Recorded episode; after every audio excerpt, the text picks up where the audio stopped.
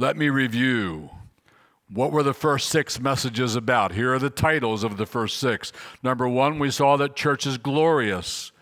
Two, church is under authority. Three, church is for fellowship. Four, church, gathered church in particular now, is for God first, believers second, non believers then after that. Next, church is for serving. Then, church is holy. That was last week. Now, today, this is a terrible title, but here it is anyway. I tried all kinds of words. I like this one the best. Church is identifiable. In other words, what we're doing today is a very time proven thing. We're identifying what are the marks of a church. There are marks, they're identifiable. You can figure out is that a church or is that not a church? That's what we're doing today. Church is identifiable, the marks of a church.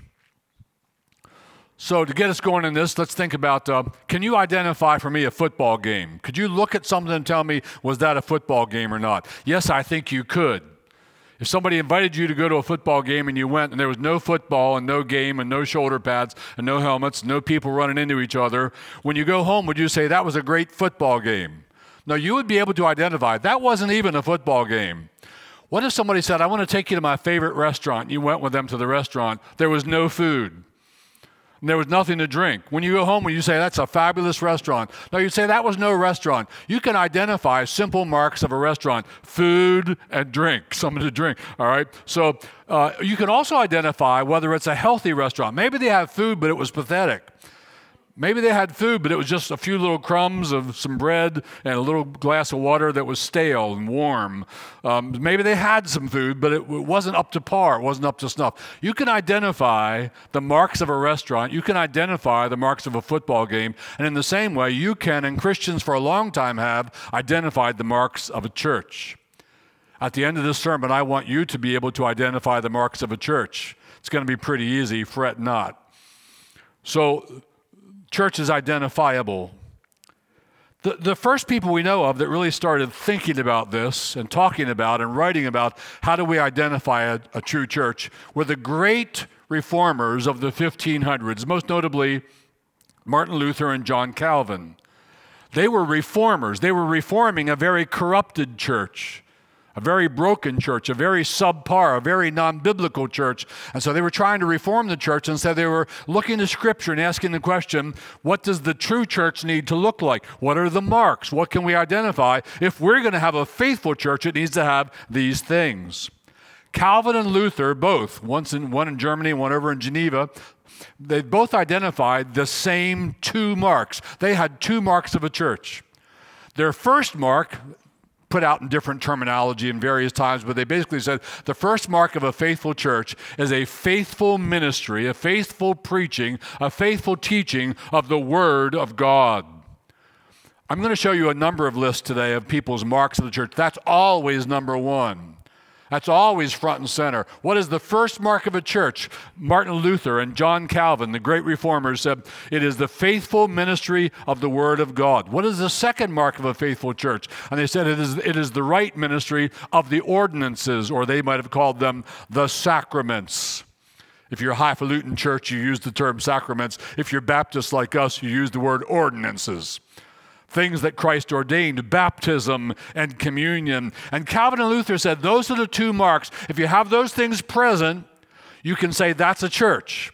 They, they, there might be levels of how faithful it is, even within those things. Preaching might be better, preaching might be worse. But if they have a faithful exposition of the Word of God and they administer communion and they baptize believers, well, we're Baptists, we baptize believers, then they would say those, those are the marks of a faithful church after their time, soon after their time, as the ones who followed them, who were also reformers, came along, those reformers added a third mark of a faithful church. They said Calvin and Luther had it right. First is the preaching, second is the ordinances, but third, they added, is the practice of church discipline. The practice of church discipline. Let me give an example. We're going over to the, the, the Netherlands and in 1561, the people there, the believers there, wrote what is called the Belgic Confession, a famous document.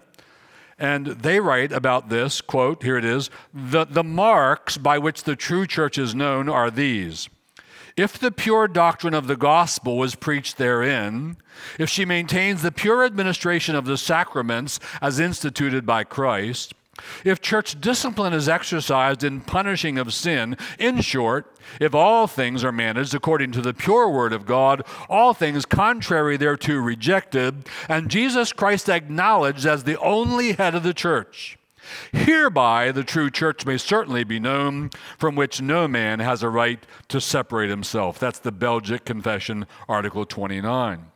So, for a long time, believers have said there are really three marks of the church, and there they were in the Belgic Confession. Well, time goes by, and along came some other people and said, No, we actually think there are five marks. And the five marks got very popular, so let me expose you to them. We're doing some church history. You okay with a little church history?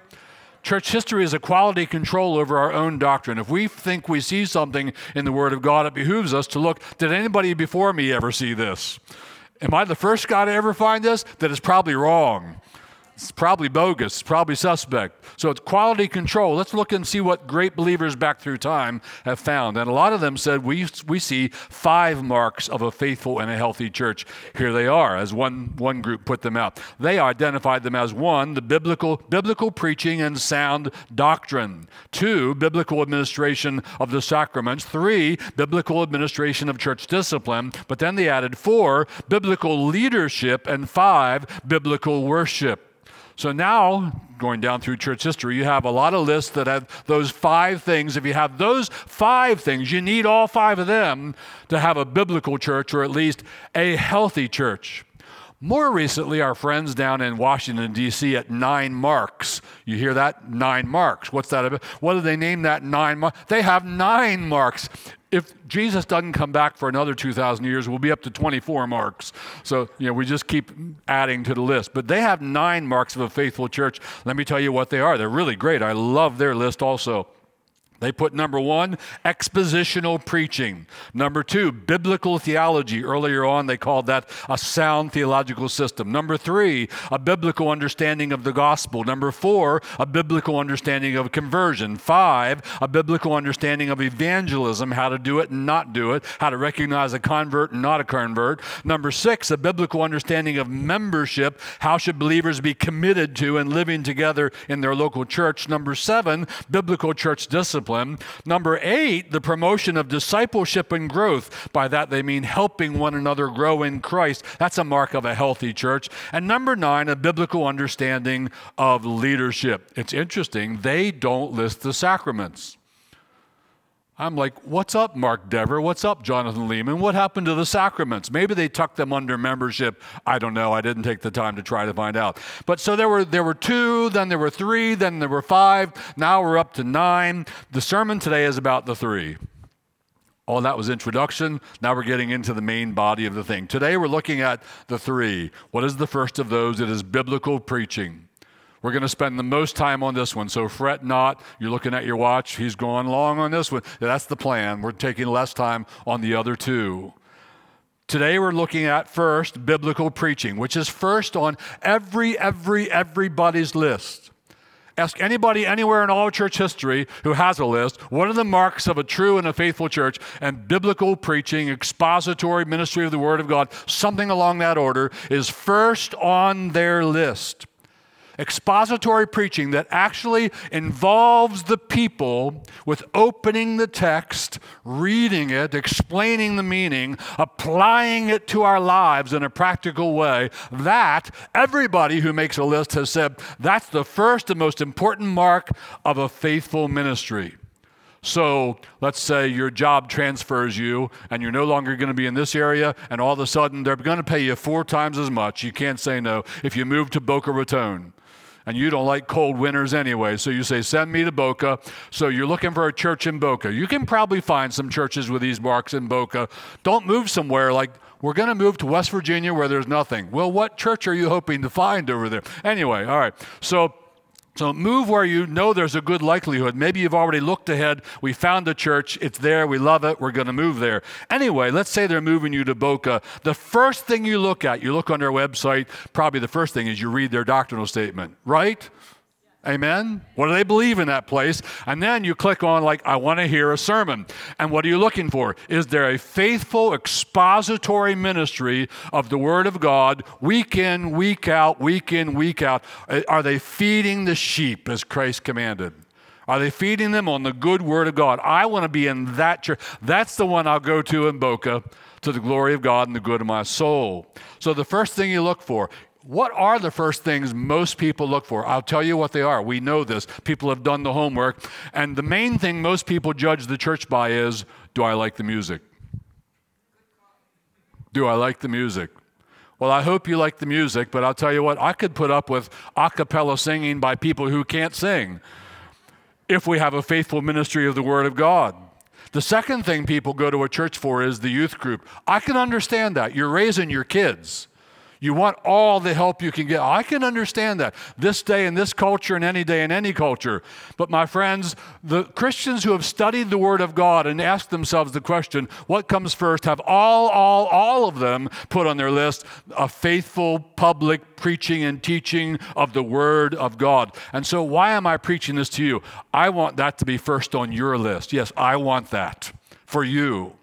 We want this for Cornerstone Church. We're shaping and forming, we're aligning. What kind of people are we? What kind of church are we? What are we together committed to? What are we expecting this church to do? And there's number one on all of our list. I pray, I hope, what, I hope all of you are saying what I want on Sunday is primarily, there are other things I want, but especially I want the Word of God opened up, faithfully taught, and applied to my soul and to my wife's soul and my children's soul and my grandchildren's souls. So that's the first mark. You say, well, where do you get that in Scripture? You're telling us about opening up Scripture and you're not opening up Scripture, you're doing church history. I know I feel a little self conscious about that. Let's do some scripture. Where do we get this in scripture? Let's go to 1 Timothy chapter 4. We're in the pastoral epistles. They tell a pastor how to do church.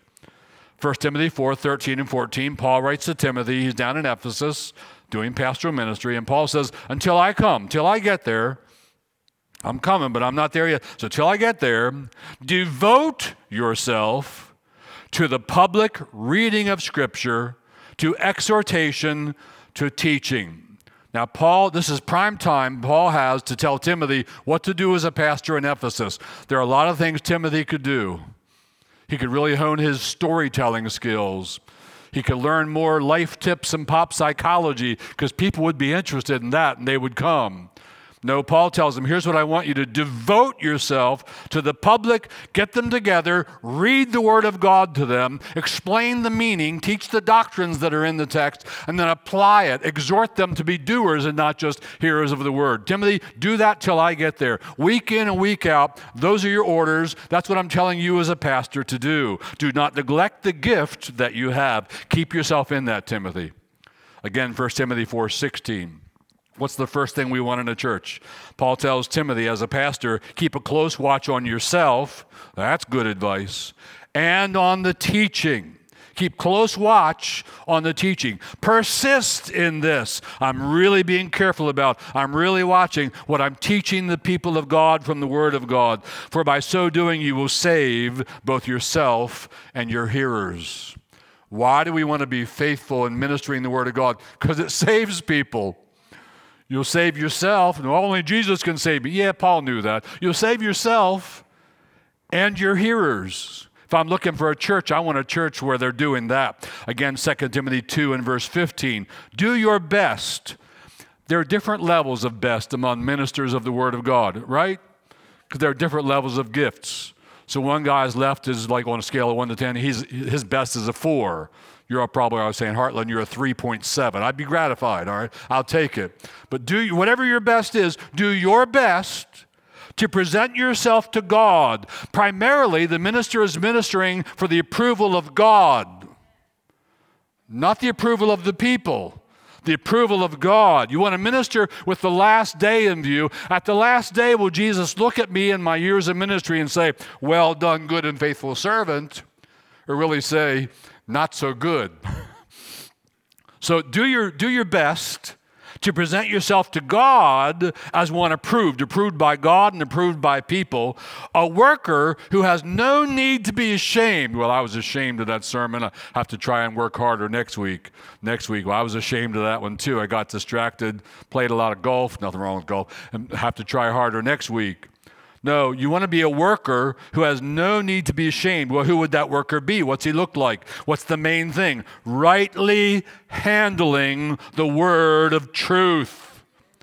You can wrongly handle the word of truth, and you can rightly handle the word. Timothy, do you want to present yourself to God approved? Do you want to have nothing to be ashamed of? Then you must learn to rightly handle the word of truth. Paul's speaking to a pastor of the great Ephesian church, and the main thing he's telling him is the main thing on the list, and that is a faithful expository ministry of the word of God. Feed my sheep. Do you love me? Tend my lambs. Do you love me? Feed my sheep. So this is what this is what they did, and we get it from passages like this. Let me give you one more passage, probably the best one. It was our opening reading. We'll look at it again, 2 Timothy 4, 1 through 4. Notice how Paul heaps up terms and pressure on Timothy. I charge you. He doesn't just say, What would be a good idea if you? No, I charge you. I charge you in the presence of God and of Jesus Christ, who is to judge the living and the dead, and by his appearing and his kingdom. Wow, whatever's coming must be serious. That's quite a heaped up charge. What's the charge? Preach the word. This is central to any church. This is central to any pastor who's the responsible one to do the preaching. When should I do it? I live in a time, some pastor might say, I live in a time when, where people won't come for that. They'll only come for stories. They'll only come for pop psychology. They'll only come for a series on movies in the summer. They'll only come for, you know, whatever. He says, No, let me tell you when you should do that. Be ready in season so sometimes the word is in season and they're coming, man. And the word is hot and they're showing up. And be ready out of season. Doesn't matter if it's in season or out. You keep doing the same thing. Don't let the prevailing winds blow you left or right. You got to stay right at this, in season or out of season, doesn't matter. Reprove, rebuke, and exhort with complete patience. What does it mean? Be patient doing that. Keep doing that. Don't get tired of doing that and teaching. Why? For the time is coming when people will not endure sound teaching. That was true in Paul's day. There were times like that. True in every day like that. Certainly true in our day like that. But having itching ears reminds me of our last dog. He was a 90 pound Labrador retriever. We loved him. His name was Boaz. He died about 16 years ago. But man, he loved it when you took your knuckle and stuck it in his ear and wiggled it around. He'd like push that thing out there and he'd groan. And there are people like that. Tickle my ears, Pastor. Tell me some fun stories. Give me some interesting life tips. Put a little Bible verse in there every now and then so it seems like I'm really getting the Word of God. They'll accumulate for themselves teachers to suit their own passions and will turn away from listening to the truth and wander off into myths. Paul says, Timothy, Timothy, again and again and again, passage after passage, there could be lots more. What's front and central on a pastor's radar is I got to give my people the Word. So, what should be front and center for you on your radar? He better give me the word. When I go to church, I better get lots of the word. I better be staggering under the, the, the, the, the pressure of the word and the power of the word. I, I want to be belching and burping when I go. I got so much word ingested, I'm just burping word. Burping word Bible church, that wouldn't work too good, would it? All right, but we want that. That's the first mark on everybody's list. What's the, what's the mark of a faithful church? It's the faithful ministry of the word. This was so important to the reformers that they actually started they actually started changing the architecture or the furnishings inside the rooms of assembly. What did they do? I'm about to show you some pictures, not yet. But what they did is they rearranged things so that the very furnishings of the room would would proclaim we put the word front and center. We put the word high above everything else. Let me show you two pictures. These are current church buildings, but the first one is inside a church of Rome. Where's the pulpit? It's over there. What's front and center? The altar where we're going to offer up the host. That's, that's what the reformers found in their churches when they first figured out what the gospel is and they were saved and they start preaching the word. And then they said, well, wait, we need to change some things in our building. Now I'm going to take you to R.C. Sproul's church. He's in heaven now, but he, he had a lot to say in the design of this place. And here it is, next picture. What did they put in the center? How big is it? That thing is huge. I'm not trying to start anything. I'm quite happy with what we got right here. But you have, you have to go behind that thing and walk up steps to get there. Later in life, when he couldn't do the steps, they put a nice little podium down in front, and he'd stand down there and he'd do his preaching, and then he died and was preaching no more. But this is what the reformers did. They started putting up big pulpits in the center of the building. Why? Because they wanted that to say, this is the first mark of a faithful church. We want the building to proclaim it. We want the building itself to teach you what goes front and center, the very furnishings in the room. So that's the first mark of a church. Now, some of you might have noticed that recently I've been letting out a little bit uh, on some people who left, and don't imagine you know which ones I'm talking about because you probably don't. But but uh, I'm not going to keep doing this too long. But they're going to sneak out again in my sermon today, and I just want to tell you right now, it was interesting and noteworthy that one young couple who were pretty prominent in this church. A couple years ago, they left and they told me they were leaving, and among other things, they wanted a church where preaching was not at the center. They wanted the Eucharist at the center and less emphasis on preaching and doctrine. Why? So you can believe any false doctrine you want to, and it's going to be okay. Because they had some false doctrines. That happened right here had another man, prominent man in our church. He left. He told me, I want a church with more liturgy, less sermon. I know where he went. I've looked at their services many times. He got it. More liturgy, less sermon. If anything, I hope you would be saying, I want to eat more, I mean, I want to have more sermon. Want to have longer sermons. We like 40 minutes. We're going to stay right about 40 minutes. So I'm not trying to start something there. Yeah. Whew. Thought he was going to get on the tear. We're going to build a huge pulpit. He's going to preach for two hours now. No. Yeah, you all like throwing meat to the dog.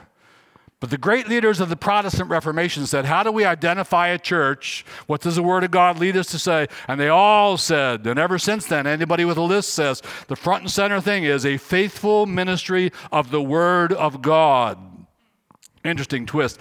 John Calvin said, let's go a little farther. He said that in a true church, a further dimension of this first mark is that the word must also be faithfully heard and received. So he said we can expand on the first mark. It's not only faithful ministry, it's faithful reception of the ministry. Oh, that's good. This is what we want in our church. We want faithful preaching from up front. We want faithful hearing and receiving from out there. I, I love it, of course, when periodically somebody says to me, Great sermon today, Pastor Steve, really, really enjoyed it. And my standard way of responding to that is, Well, thank you for listening. Because if you're not listening, I'm not preaching, right? It's all over. We'll close the doors. It takes preaching and listening to make gain in our souls. And so I think Calvin was onto something. He said we got to make part of that mark, that first mark, is also people who come with hearts hungry for the word. Like in Acts 2:42. And they devote the people devoted themselves to what was first on their list, to the apostles' doctrine.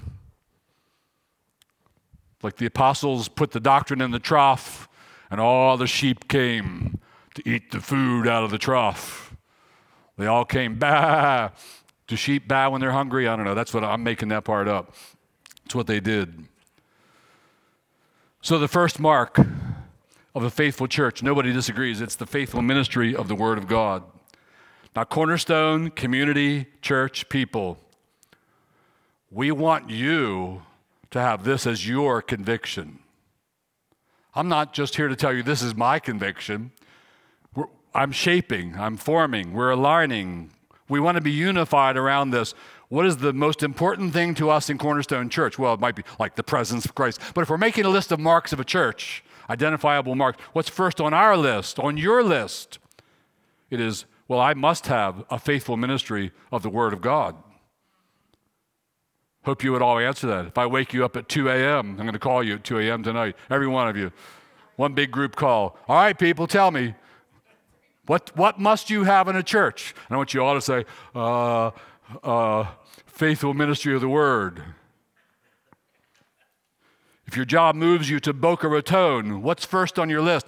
Is there a faithful ministry of the word?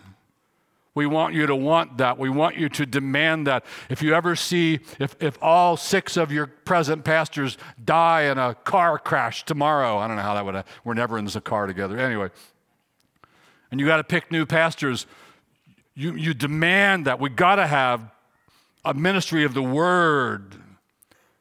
You want your wife constantly sitting under a faithful ministry of the word. Pastor Steve, I don't see your wife here today. She wasn't here in the first service either. What's going on? Practice what you preach. Where's your wife? Well, one of our granddaughters is getting baptized in another church today. And, oh, and my wife's up there watching it happen. And I would have gone too, but I kind of had a job to do here, supposed to preach the word. You want your wife, you want your children, you want your grandchildren constantly sitting under the word. I'm looking for a church where I want to take my children. Where do I most want them to be? In a church that has front and center a faithful expository ministry of the word of God. This is non negotiable. I must have it. We want this to be your conviction, so it's our conviction, and it'll be your conviction 30 years from now until Jesus comes. Amen? Amen. Why is that a mark? Because we find it in the Word of God. So the second mark is the observance of the ordinances. Much shorter on this one, take heart. Also known as the sacraments. If you're more highfalutin and more high churchy, we're Baptists, typically not high church. We love the simple word ordinances, meaning things that Christ has ordained. How many of them are there and what are they? they you know what they are. They are baptism and what? And the Lord's Supper. Baptism and communion. Let's read the two passages. There are many, but let's read like two, maybe the main ones where these are ordained by Jesus Christ. Matthew 28 19.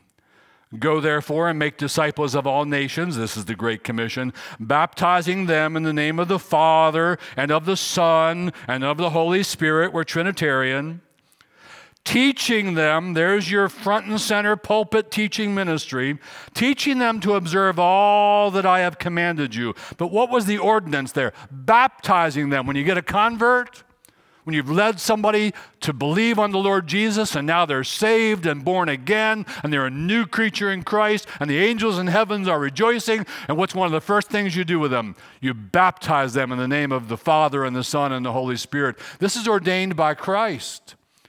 We're supposed to be baptizing people. I'll let you know, we have a baptism coming up in a few weeks on, in, in both services, I assume. I don't know that yet. But then I also know that we're, we're letting another church use our building that day, since the pool's full already. We're letting another church use our building. I'm going to try and sneak in here and observe it. And they're baptizing somebody in our pool that day, too. Cool. Two for the price of one pool filling, huh? It's good math. The Lord has ordained this. And also communion, Matthew 26, starting in verse 26. Now, as they were eating, this is the last Passover and the first communion, Jesus took bread. And after blessing it, broke it and gave it to the disciples and said, Take, eat, this is my body. And he took a cup, and when he had given thanks, he gave it to them, saying, Drink of it, all of you, for this is my blood of the covenant, which is poured out for many for the forgiveness of sins. I tell you, I will not drink again of this fruit of the vine until the day when I drink it new with you in my Father's kingdom. Matthew 26, 26 through 29. The second mark of the church is those two things baptism of believers, we would say. Our Presbyterian friends baptize infants. We don't, we do not go there. We differ with them on that. We count them as brothers and sisters in Christ. We differ on that. But baptism and, and communion. Now, I'm telling you the truth when I say this. I'm not a grumpy person. I'm telling you the truth. He who says very often, I'm not a grumpy person, is probably a grumpy person. I'm just telling you the truth that in our day, in some, I think I could even say in many churches, communion is very rarely administered or has actually been removed from the worship services because it will not appeal to seekers. That's a fact. Just many places, like in the name of the gospel, in the name of evangelism, forgot there's ecclesiology too, and Christ, the head of the church, tells us to do some things when we gather. And one of the things he wants us doing regularly is communing around the Lord's table. Calvin would have said, That's not a church. Luther would have said, That's not a church. Now, Marks would, have said, would say, That's not a healthy church. Where there's no communion, it's not a church according to the Word of God. The ordinance of baptism and communion are sure and certain marks of a true church. We want you to have that as your conviction. We want you to want it and demand it. If you if you move to Boca, one of your questions will be, well, do you observe the ordinances? If you're more highfalutin, do you have the sacraments? Do you ever baptize people? Do you have communion? I'd want to know, frankly, how often do you have communion? Now, listen, there's no specific frequency uh, commanded in Scripture for communion. The, the Lord Jesus said, Do this as often as you drink it. So I have no problem with a church who does this less than weekly. I have a problem with a church who doesn't do this. I'd have a problem with a church that only does it once or twice a year, frankly. And, and personally, I'm thankful we have it weekly. Amen? Just love it. Just you're going to have a fight if you try to take away our weekly communion. We just love, even though the wafer tastes like styrofoam, Still, bless the Lord. I, I was at another church on vacation recently, and their wafer was wonderful. And, and even the drink in it was wonderful. And I came home and talked to Brittany, our, our church administrator, and said, Brittany, can we get these? And she showed me the price, and we decided, we both made a unilateral, no. Sorry, you get, you get the less expensive styrofoam wafers, wafers. But it's not, it's not the taste, right? It's the remembrance. And we like having that weekly remembrance that's the second mark of a church is the, the ordinances. What's the third mark of the church? Well, just about everybody's list said that's church discipline. Now, I do remember we had a whole sermon on that last week, so I'm not going to preach that again. But why, why is that a mark? And here's what people have said. One person, because without church discipline, the church will not be holy. We're to be holy, we're to be set apart to Christ. We're to be not like the world. We're to be an unleavened lump. We're to offer up pure worship to the Lord. Another one wrote, Why, why should um, church discipline be on the list? Why should it be a mark? Another one wrote, Because if flagrant heresy or scandalous sin is tolerated in the church, you'll soon have no church at all. I'll add, or you'll at least have a very sick church. Sadly, again, I'm going to be grump. I'll be grumpy, Steve. Y'all want to see some more grumpy, Steve? I'll be grumpy, Steve. Sadly, the church in the church of our day, church discipline. This is absolutely true. Nobody's making this up. It's just about entirely absent. Don't take it from me. Take it from Albert Mohler. Who's Albert Mohler? He's the president of Southern Seminary, the flagship seminary of the Southern Baptist denomination, which is America's largest Protestant denomination. Uh, he's no small guy. He's absolutely brilliant. He's a polymath, if you know what that means. He's an expert in anything. Ask him about anything, he's an expert in it. He's just an incredible guy. Albert Mohler wrote an article, and I read it this week. Its title is Church Discipline, colon, the Missing Mark. Here's a quote from it. I'll put it up because it's easier for you to follow if you can see it as well.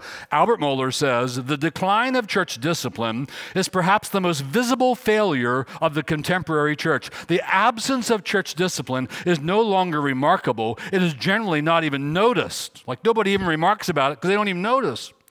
Church discipline is, to many church members, no longer even a meaningful category or even a memory. The present generation of both ministers and church members is virtually without experience of biblical church discipline. Fearing lawsuits and lacking courage, these churches allow sin to go unconfronted and heresy to grow unchecked. That's Albert Mohler. One of the best minds we have in the church in our day go back before him, but stay Baptist with me, if you will. Back in the 1800s, one of the greatest Baptist theologians was a man by the name of John Dagg. I read his book titled A Manual of Church Order, and in it he says, quote, "It has been remarked that when discipline leaves a church, Christ goes with it." End quote. John Dagg. You can find that from the seven churches of Asia Minor in the early chapters of the book of Revelation. And Christ says, You know what? You make me want to spew you out of my mouth. Christ is leaving the church. So the Reformation said, look, we want to we want to fix the church. We want to reform the church. And the church needs reforming in our day and in every day. It's reforming and always reforming. Semper reformata. Always reforming because it's always going corrupt and you always, you always need to apply the word of God and fix it again. And they said, What should we reform? What should we do? What are the main marks? And it's going to be at the centrality of the church's experience. It's going to be a faithful ministry, a faithful proclamation of the word of God. And Calvin adds, and people who love to have it so. People who demand it, people who want it, people whose faces say, Right here, Pastor, I'm listening. And some of your faces do that. That was their first mark. And their second mark was the observance of the ordinances, baptism and communion. And their third mark was the practice of church discipline so that we would be a holy lump, as Paul says in 1 Corinthians 5, I think it is. So let me review for you what this service, what this sermon series has covered. I don't have a slide for these. We said church is glorious, church is under authority, church is for fellowship, church is for God, believers and non Christians, church is for serving, church is to be holy, church is identifiable. Now, in closing, why have we had this series? Number one, in case you hadn't noticed, here's why because we want to be a biblical church. And if we're going to be a biblical church, you have to be biblical churchmen and women. That's point number two, because we want you to be biblical churchmen and women. So we want to be a biblical church, so we want to shape biblical people who have biblical expectations and demands of their church. We want you to have the convictions and never let them go. You to have the convictions about here's what a church is supposed to be, here's what I insist on, here's what I'll look for, here's what I demand, here's what I want some of you young people, and you're like, what's Pastor Hartland up there blathering on about? What's he up there talking about? Who cares? We want you to care because you're the future of the church of Jesus Christ. And when some of us are lying, if you will, rotting in our graves, you'll be the ones who need to come in here and say, We demand a faithful exposition of the Word of God. So, you young people, this is mainly, maybe mainly for you. We're building ecclesiology. We're building biblical churchmen and biblical churchwomen. We want you to possess a biblical ecclesiology. And finally, why are we doing this? Point three, because we want unity in our ecclesiology. So we all want the same thing and believe the same thing and say the same thing and demand the same thing about what kind of church we're supposed to be. We want unity in our ecclesiology. We want unity and alignment in our church. Same mind, same voice, same commitments. So may it be that by the grace of God, this series has helped us to be a more unified church and to be better taught in what Christ, as the head of the church, teaches us through his apostles about how to do church together. Did it help you? Did it help? I pray it has. You're being nice. Thank you. Let's bow and pray together. Father, thank you for this time in your holy word. And we do pray that we as a church would be a holy lump. We pray that you might use us to lead many, many, many to saving faith in Jesus Christ. And we also pray that you would use us to build strong believers. And Lord, going forward and beyond my days, may, may this church continue to embrace these core essential parts of what it means to be a local church. May this go on and on and on, if possible, Lord, till Jesus comes. We pray for the young people of this assembly. And will you give them receptive hearts and hearts that care? Will you give them minds that want to learn? Would you give them convictions about what kind of churchmen and churchwomen they want to be? So, Lord Jesus, we commit ourselves to you. Have your way in us and with us. Use us for your honor and glory and purposes. We pray in the name of Jesus Christ with thanksgiving. Amen.